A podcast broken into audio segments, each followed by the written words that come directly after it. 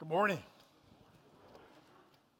Thank you, choir. Thank you, Doug, for, for leading us. Thank you, Brother Chris, for sharing with us. And, and I do invite you to open your Bibles uh, to the book of James uh, as we, we look at God's word. You know, the, the psalmist said that I was glad when they said unto me, unto us, let us go into the house of the Lord. Isn't it good to be in the house of the Lord this morning? Isn't it good to be here and to, to, to sing how excellent is your name because it is in his name uh, that we come this morning.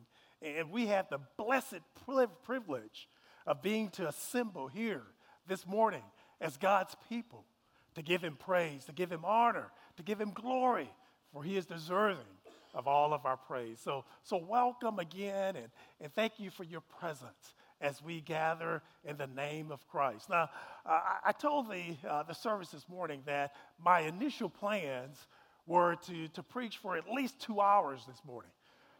Uh, I, I, I, need to get you guys ready for the return of Pastor Sam next week. So, but, but, but, but no, we'll, we'll be out of here in, in, in time for you to, to get to lunch.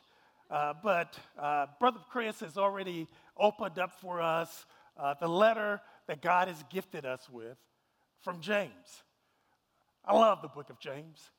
Uh, the book of James presents to us uh, quite a challenge, a challenge that I like to call contrasting priorities.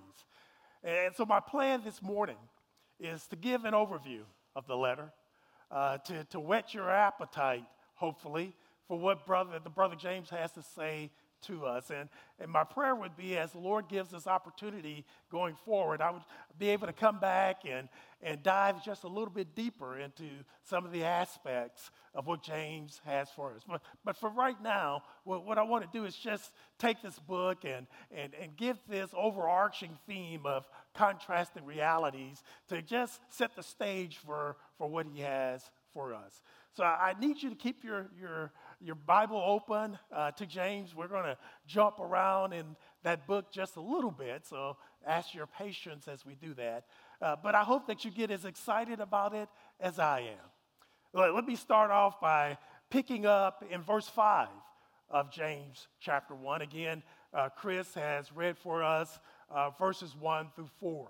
Let, let me pick up at verse number 5, and, and I will read through verse 8. And verse 8 is going to kind of set the theme for what we do this morning as we take an overlook uh, at this book. Here's what James says in verse 5 of James 1. If any of you lack wisdom, look, wisdom's going to be a, a theme that goes throughout this book, so make sure you underline that word. If you lack wisdom, let him ask God, who gives generously to all without reproach, and it will be given him. Verse 6 but, but let him ask in faith with no doubting. For the one who doubts is like a wave of the sea that is driven and tossed by the wind. For that person must not suppose that he will receive anything from the Lord. And then verse 8 he is a double minded man, he's unstable in all of his ways. That's stability is what James desires for God's people to live a life uh, that is representative of the transformation uh, that has taken place in our heart by the Word of God that has been, been given to us. Indeed, when I think about these contrasting realities, that's the essence of what I want to say this morning. Uh, what are these realities? Here, here's what James wants to tell us. Uh, on one hand, there is the need to establish and maintain doctrinal soundness with God's people. Our faith is not a willy nilly faith. Our faith is, is not uh, based upon whim and folly and, and all of that foolishness. Our faith is anchored deeply in the truths of God's Word, uh, the, the Word that transform us, so that we can become living sacrifices unto the Lord God Almighty.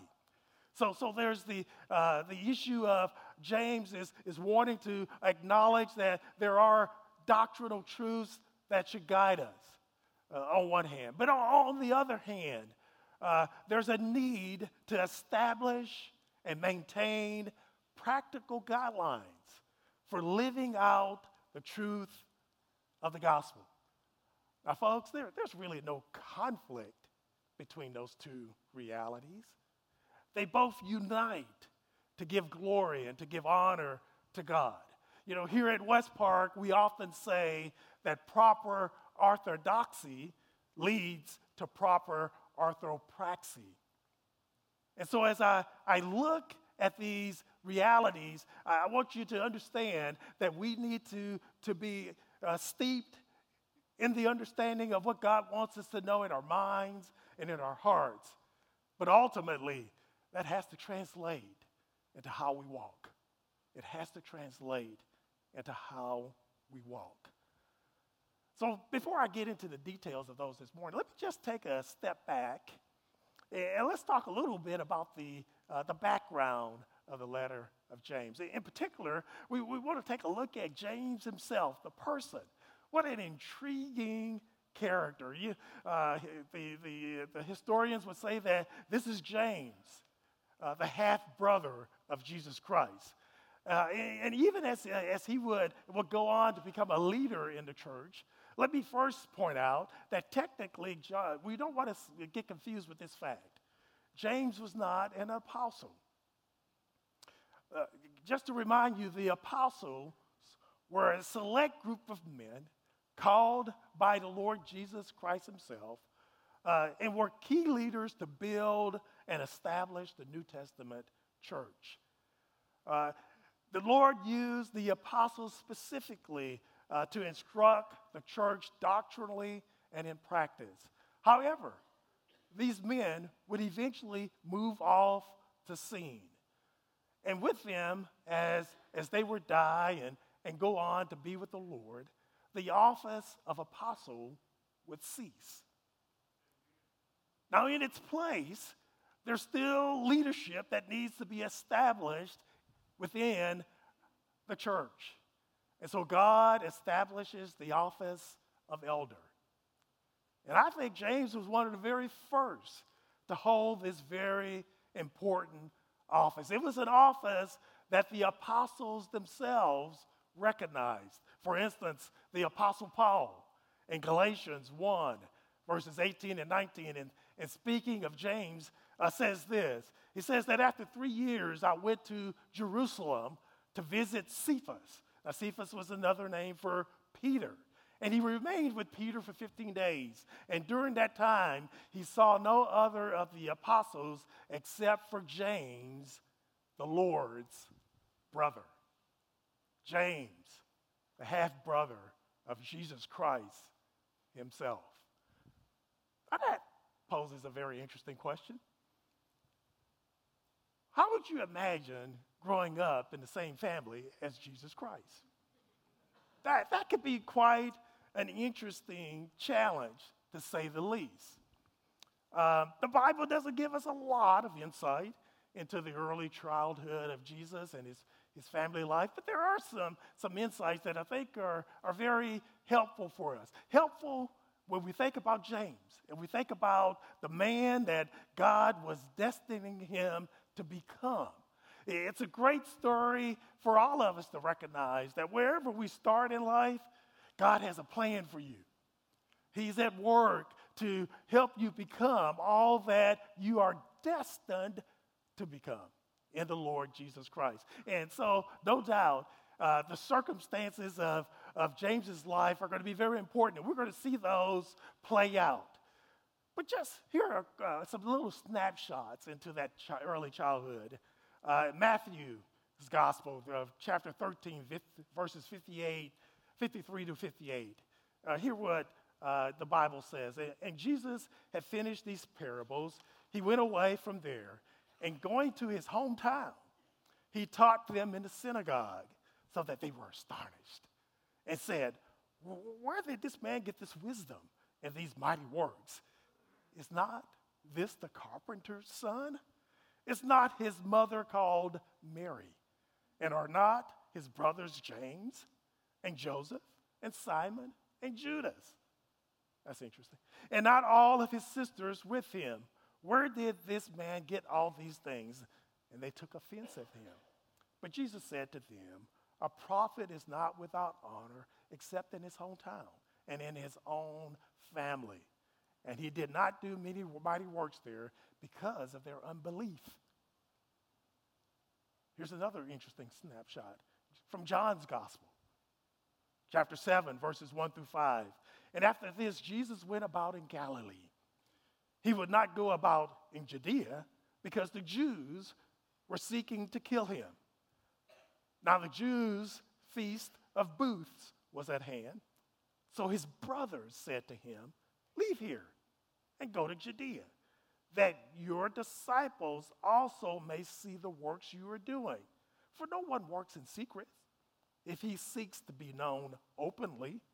If you do these things, show yourself to the world. Now, listen at verse 5. For not even his brothers believed in him. Even his brothers. Now, the scripture tells us why. Mark's gospel, chapter 3, verses 20 and 21. Then he went home, this is Jesus, and the crowds gathered again so that they could not even eat. Verse 21. And when his family heard it, they went out to seize him, for they were saying, He is out of his mind. Listen to that.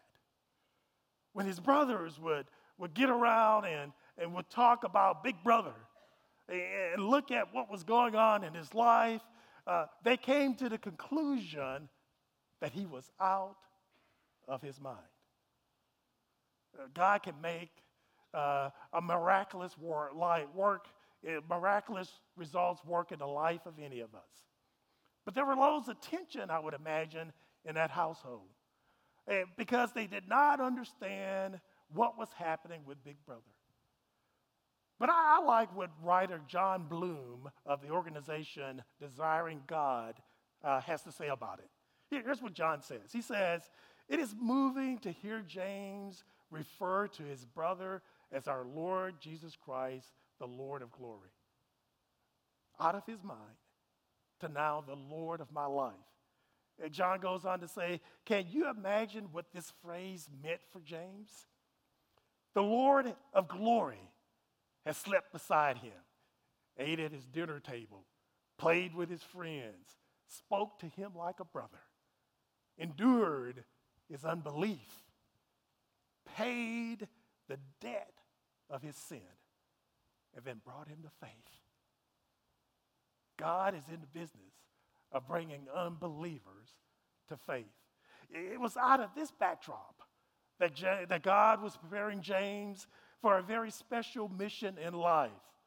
Uh, as James wrote uh, this uh, letter to the church, uh, it, it's projected that the timeline was around 42 to 48 uh, AD, uh, about 10 to 15 years after Jesus himself had been crucified. Uh, uh, a lot of this details is, is captured for us in Acts chapter 12 through 15. Now, following his conversion uh, as an adult to the Christian faith, I, I really think James started to associate himself with the apostles. And he began to work with them, joining in with them as they began to build the first Baptist Church of Jerusalem. Now, you need, to, you need to dig deep in the book of Acts to find that, but it's there. James's audience was, was primarily Jewish. Uh, and, and that was interesting because that colored how James viewed the world. Uh, there, there's interesting, there are a number of references in James's uh, letter to Jesus directly. Uh, on the screen, uh, we have a list here of some of the contra- the comparison between James's letter and the book of Matthew. Well, let me just look at one of those in particular, uh, James 5:12 and Matthew 5:34 through 37. Here's what James writes in chapter 5 verse 12. But above all, my brothers, do not swear either by heaven or by earth or by any other oath, but let your yes be yes, and your no be no, so that you may not fall under condemnation. Now, look at what uh, I'm sure James re- reflected back upon his time with Jesus when he, when he thought he was out of his mind. And, and the Holy Spirit would bring back some remembrance of what uh, the things that Jesus taught. And, and so listen at Matthew 5 34 through 37. But I say to you, do not take an oath at all, either by heaven, for it is the throne of God, or by earth, for it is his footstool, by Jerusalem, for it is the city of the great king. And do not take an oath by your head, for you cannot make one hair white or black. Let what you say be simply yes or no. Anything more from that comes from the evil. So it's interesting to see this, this, this commonality that, that James had for what Jesus taught. However, it's also interesting to note that absent directly from the epistle of James are any references directly to the gospel, to the redemption message, to incarnation, or even the resurrection. It appears that James was focusing on ensuring that the daily practices of the new church, church would line up with the teachings of the faith. Now, you could say that James was primarily interested in the fruitfulness of the church. And that fruitfulness would naturally flow out of the roots of our faith that are anchored deeply into doctrinal truth. James' focus was not Uh, primarily how, on how to evangelize the lost. Rather, it's squarely focused on what comes after saving faith takes root in the heart of the new convert.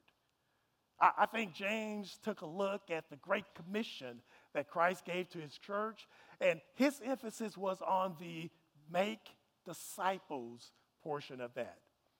So, so he's keenly focused on compelling the new converts to grow in the way of holiness, and more specifically, how to translate these doctrinal truths, the doctrinal foundation, into practical realities. And that's the essence of what I call contrasting uh, priorities. Now, because of the, the lack of developing a specific doctrinal subject uh, in his book, uh, James's letter is often looked down upon by the historic leaders of the church.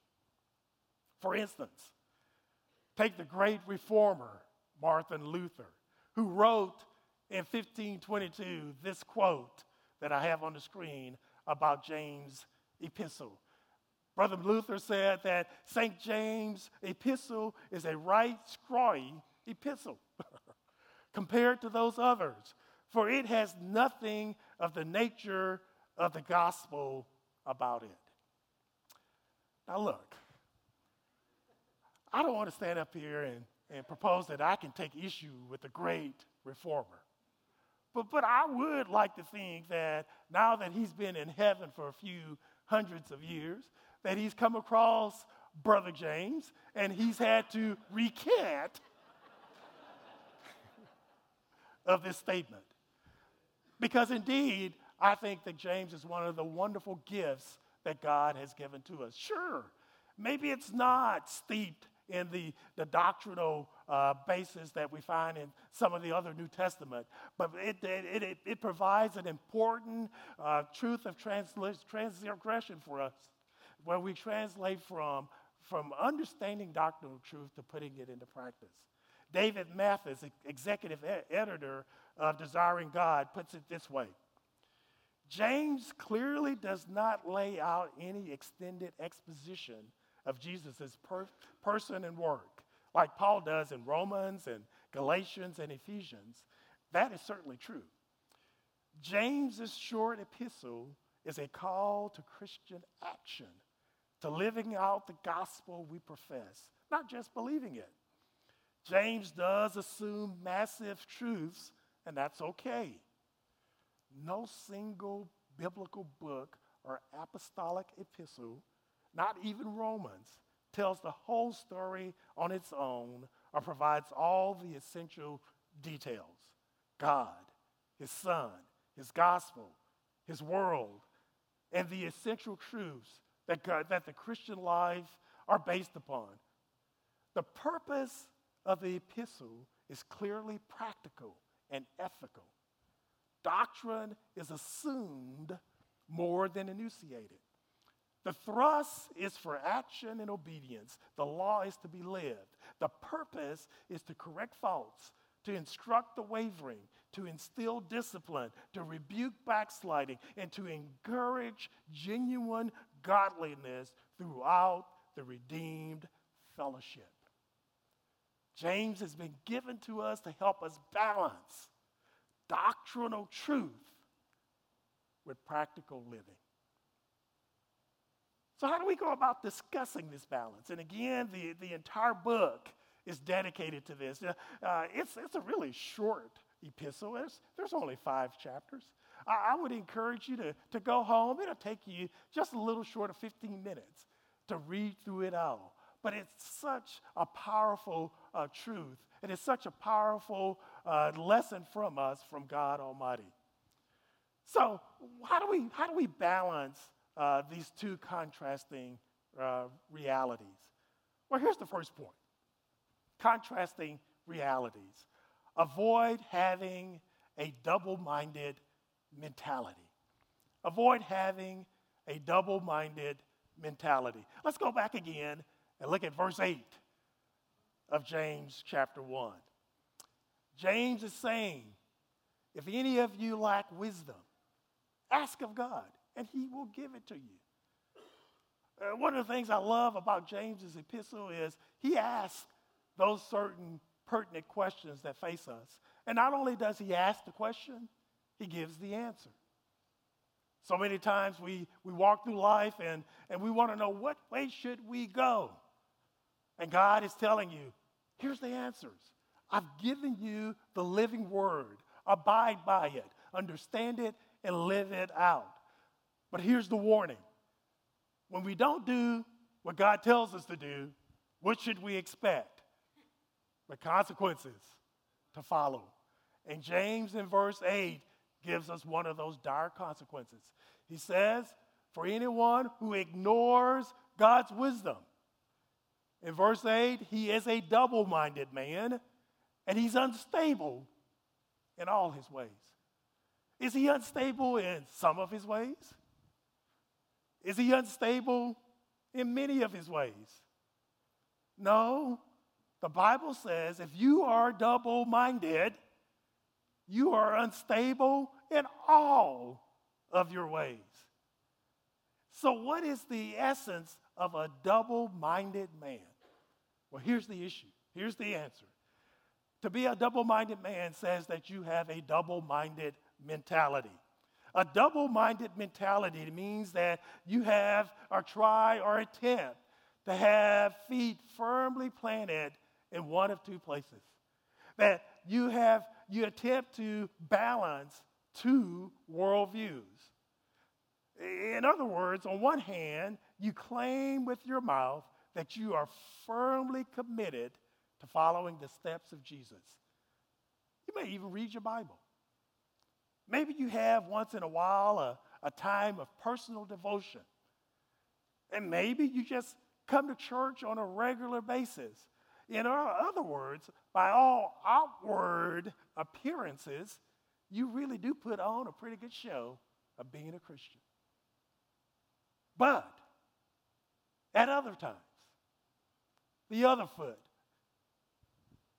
is firmly planted in the wisdom of the world. It's okay to live by Christian principles until you get riled up and you have to fight evil with evil because you're just not going to let anybody just run over you. But James says if, if that's what you're trying to do, believe you me, this is hard. Then you have a double minded mentality. Later in his letter, James puts it this way in chapter 3 verses 11 through verses 10 through 12. James says, From the same mouth comes blessings and cursings.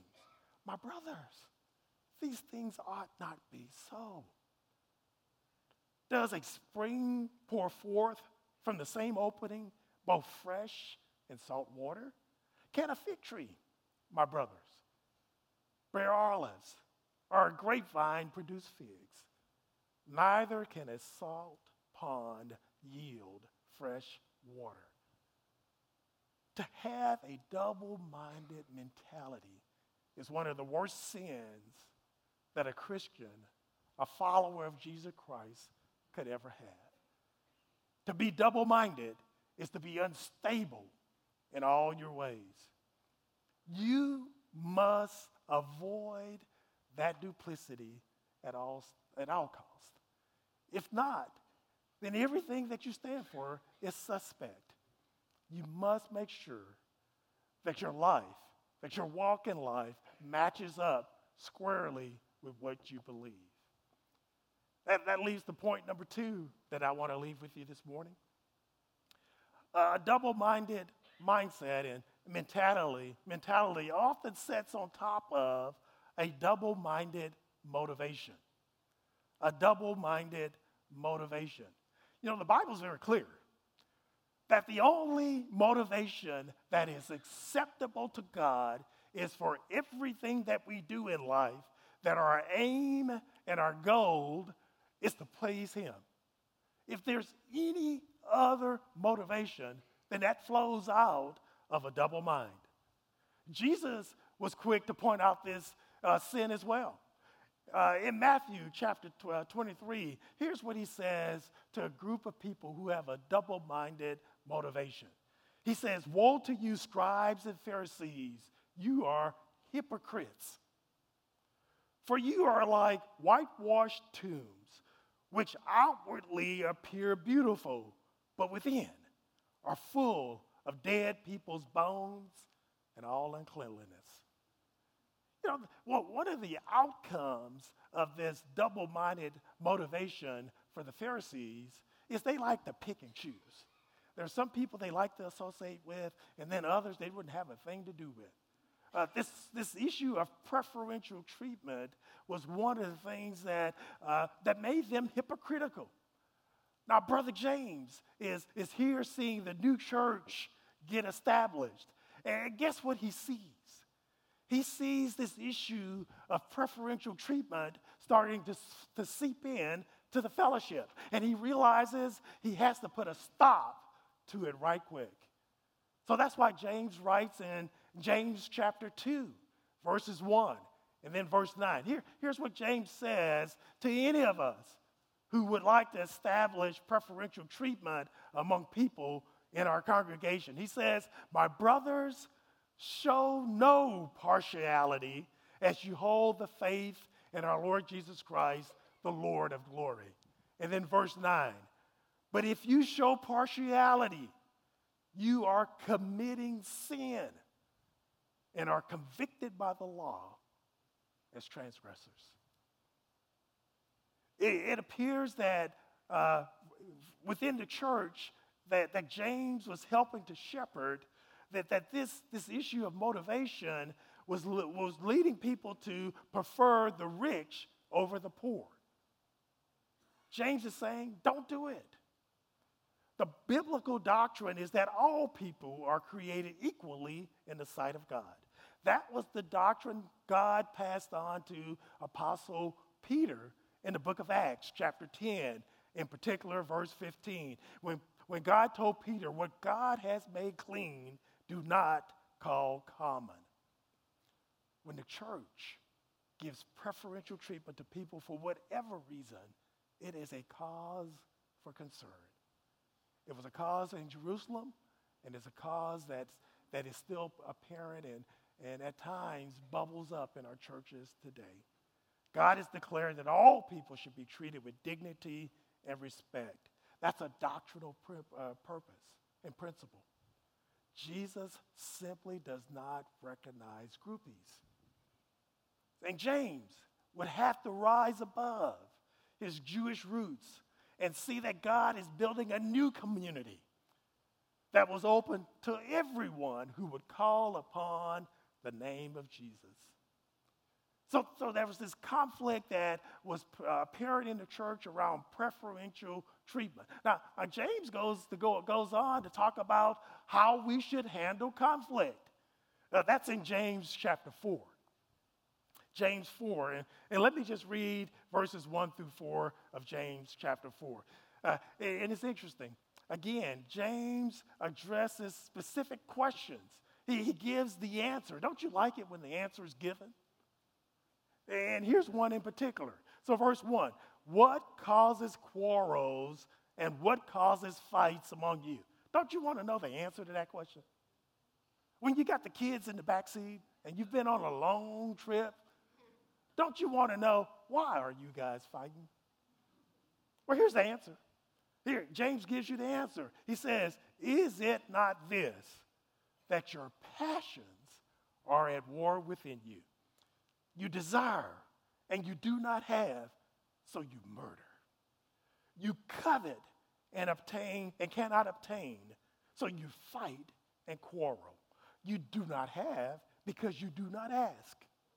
You ask and do not receive because you ask wrongly to spend it on your passions. You think James has something to tell us about passions this morning? Then he says, You adulterous people. Wow. You adulterous people. Uh, let's, let, us let us look at that a minute, just a second. Do you not know that the church is the bride of Christ? Do you not know that we are married to the Lord Jesus Christ? Do you not know that when we leave the Lord Jesus Christ because we're attracted by the world, that, that we, we have committed adultery? because we are committed to Him and to Him alone. So James says, You adulterous people, do you not know that friendship with the world is enmity with God? Therefore, whoever wishes to be a friend of the world makes himself an enemy of God. Double minded motivation lies at the root of this conflict. And we have to be careful as followers of the Lord Jesus Christ to make sure that our allegiance remains true to the Lord Jesus Christ. Let me read that again. You fight because it's your passion that is at war within you. And if, that, if that's your motivation to feed your passions, the Lord, the, James is saying to you, your prayers won't even be answered. It's a prayer of futility. God declares that you get your motivation right or just get used to more fighting. Now, let's talk a little bit about prayer. Um, prayer is a very important aspect of what it means to marry up doctrinal truth with practical living. It just grieves my heart that among God's people that we find so little prayer. Prayer should mark our lives. The, the, the, Apostle Paul says to pray without ceasing. But yet, when I talk with God's people, prayer oftentimes seems to be the issue of last resort. When everything else fails, then we pray. Well, look, folks, prayer needs to start our day. Prayer needs to be in the midst of our day. Prayer needs to be the way we close our days out. We ought to be people of prayer. In fact, James writes specifically about prayer in his epistle. Turn with me to James chapter 5. Let's see what practical advice James gives to us when it comes to this issue of prayer. James chapter 5, and, and I'm going to start at verse number 13. Here's what, Jesus, what James says about the priority of prayer in a very specific instance. He says, Is anyone among you suffering? Let him pray. Is anyone cheerful? Let him sing praises. Is anyone among you sick? Let him call for the elders of the church and let them pray over him, anointing him with oil in the name of the Lord. And the prayer of faith will save the one who is sick, and the Lord will raise him up. And if he has committed sins, he will be forgiven. Look specifically here at verse 16. Therefore, confess your sins to one another. You know, that's a discipline that I think we don't practice enough in the church as well. It's the confession of sin. Unfortunately, if you have sinned, and, and, and for some reason you think the way to escape that sin is to keep it in the dark, to keep it to yourself, that, that, that's, that's a wrong answer. The Bible says there's healing in confession. If you want to know sometimes maybe why you're not sleeping well at night, why, why maybe food doesn't taste as good, maybe why my relationships are not as healthy, maybe it's because of unconfessed sin. And God will not let unconfessed sin go unannounced or go unattended. What you should do is find someone that you have great confidence in, uh, that you know that you can come to them and share uh, this and, and get that sin out of the darkness into the light. Satan wants you to stay in the darkness. Come out of the darkness. Confess your sins one to another and pray for one another that you may be healed. The prayer of a righteous person has great power as it is working. So, James is talking to us about how to practically pray. Now, look, I'm a great fan of modern medicine. Uh, the Lord has blessed us so greatly with what He's been able to do through our doctors and our nurses and, and all the facilities that He's given to us and, and the wonderful medication, medications that's available. But, Christian, listen to me. Don't have a double minded motivation that places all of your trust in what man has done and leave out prayer. When you put together your plan for addressing whatever health issue you're dealing with, make sure you don't leave God out. Make sure that prayer is a key part of your treatment plan. Far too often, prayer just seems to end up on the plan as an item of last results. When everything else seems to fail, we, and we have nowhere else to turn, we, come, we, we become desperate to pray. That's just evidence of a double minded mindset. And so, what does James tell us to do? Let me just read that again. In verse number 14 Is anyone among you sick? Let him call for the elders of the church and let them pray over him, anointing him with oil in the name of the Lord. So, when you put your treatment plan together, Make sure prayer has a high priority. Uh, and, and follow the prescription that, that James has put here. What does he say? If you are sick, what are you to do? Pray, but what? Call the elders. You ought to call the, you need to make your request known. You know, I am so grateful for our ABFs and the fine job they do of, of putting their prayer requests together. And in these requests, they list the needs of the members of that ABF. And, and we take a look at those uh, in our church office because that's a wonderful way for us to know what's going on with the flock.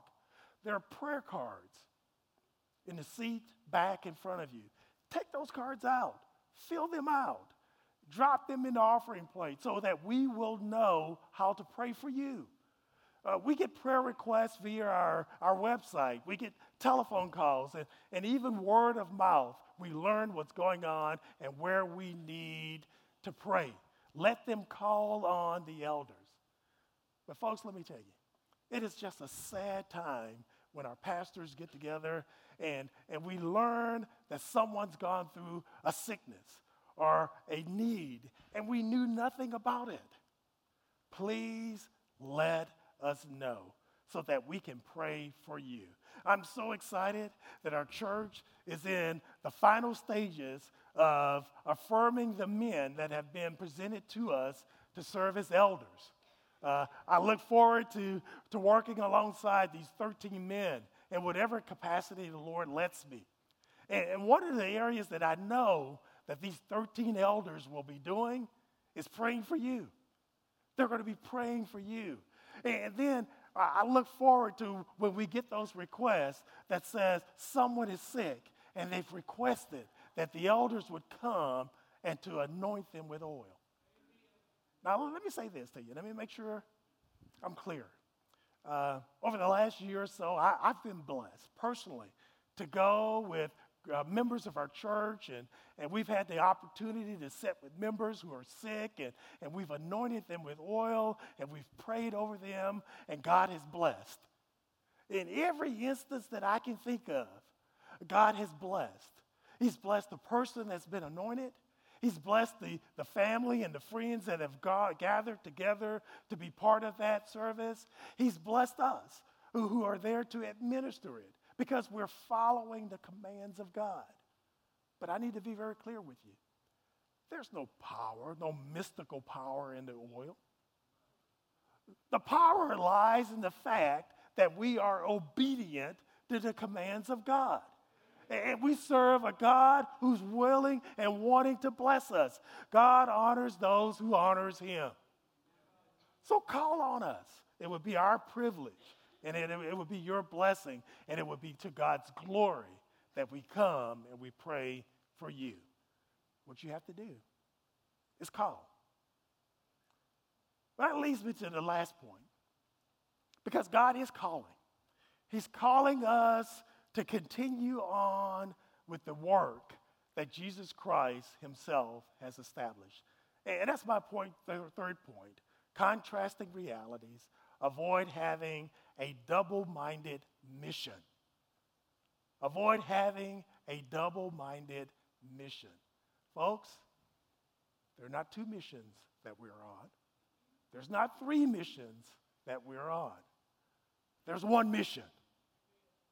And we need to unite behind the mission of our Lord Jesus Christ. That's what Jesus himself left with us in John chapter 14, verse 12. Here's what Jesus said in, in the Gospel of John, chapter 14. He says, Truly, truly, I say to you, whoever believes in me will also do the works that I do. And greater works than these will he do because I'm going to the Father. Greater works are based on a single vision of the mission from Christ. Now, James deals with this issue as well. Uh, again, I love what James does. He, he takes these lofty commands and doctrinal issues that we are all familiar with, and he says, How do you do it? How do you put this into action? Look what James does with this issue. In, in James chapter 1, verse 27, uh, when we talk about a single vision, vision, a single mission for the church, he says, religion that is pure and undefiled before God the Father is this to visit orphans and widows in their afflictions and to keep oneself unstained from the world. That seems pretty clear to me. Any church that is looking at how do we accomplish the mission of Jesus Christ and they avoid this issue, this, this particular and clear teaching, then something's wrong. And you know, what that says to me, here's the principle God is concerned about the most vulnerable in society. He's concerned about those who are without hope. He's concerned with those who are not able to pull themselves up by their own bootstraps. Now, you know, eh, sometimes it's, it's difficult dealing with the most vulnerable. You wouldn't think it would be, right? But sometimes it is. Sometimes the hand that feeds you, that, that feeds the mouth, gets bitten by that same mouth. So it's a hard thing. And it would be tempting to just give up and, and, and go away. But you know, that's just not getting it right. Here's the fact of the matter. Here's the fact of the matter God in heaven himself looked down upon the earth and he saw those that were the most vulnerable. And you know what he did? He took on flesh. He took on flesh and he came down to earth to do for them what they could not do for themselves. And you know what they did? You know what we did? We nailed him to a cross. Now, did Jesus say, Oh, those are a bunch of knuckleheads down there? I'm just going to take my marbles and I'm going to go home. No. Hebrews 12 says, For the joy he endured the suffering of the cross because he came to serve those who were most vulnerable. We need to continue to serve those that are most vulnerable. That, that's one, one outcome of a pure and undefiled religion. James also talks about the second one, and that means to be unstained from the world. Now, there's, there's, a, there's a saying that I think we're all kind of familiar with. You ever heard that saying? Some people are so heavenly minded that they're no earthly good. Have you ever heard that? Well, here's what I think James would say in response to that saying. Here's what James would say He would say, The more heavenly focused that you are, the more earthly good you will do. All right, let me say that again. All right. I made that one up, so I won't say it again. All right. The, the more heavenly focused you are, the more earthly good you will become. Folks, that, that's what a pure and undefiled religion is. It's to take the fundamental doctrines and truth of God and then translate those into practical living. That's what the book of James is all about. It's a wonderful little book. And I'm sure Martin Luther has recanted what he said. Because when we look at what God has, has commanded us to do, it's, it's, it's the things of life that will make him most pleased with us. Amen. So as, as we think about that and as we get ready to leave this morning, we're, we're leaving with the opportunity to go forth and to put into action uh, the, the, the faith that we live, that we believe, the faith that we love, because James says that work, that faith without works is dead.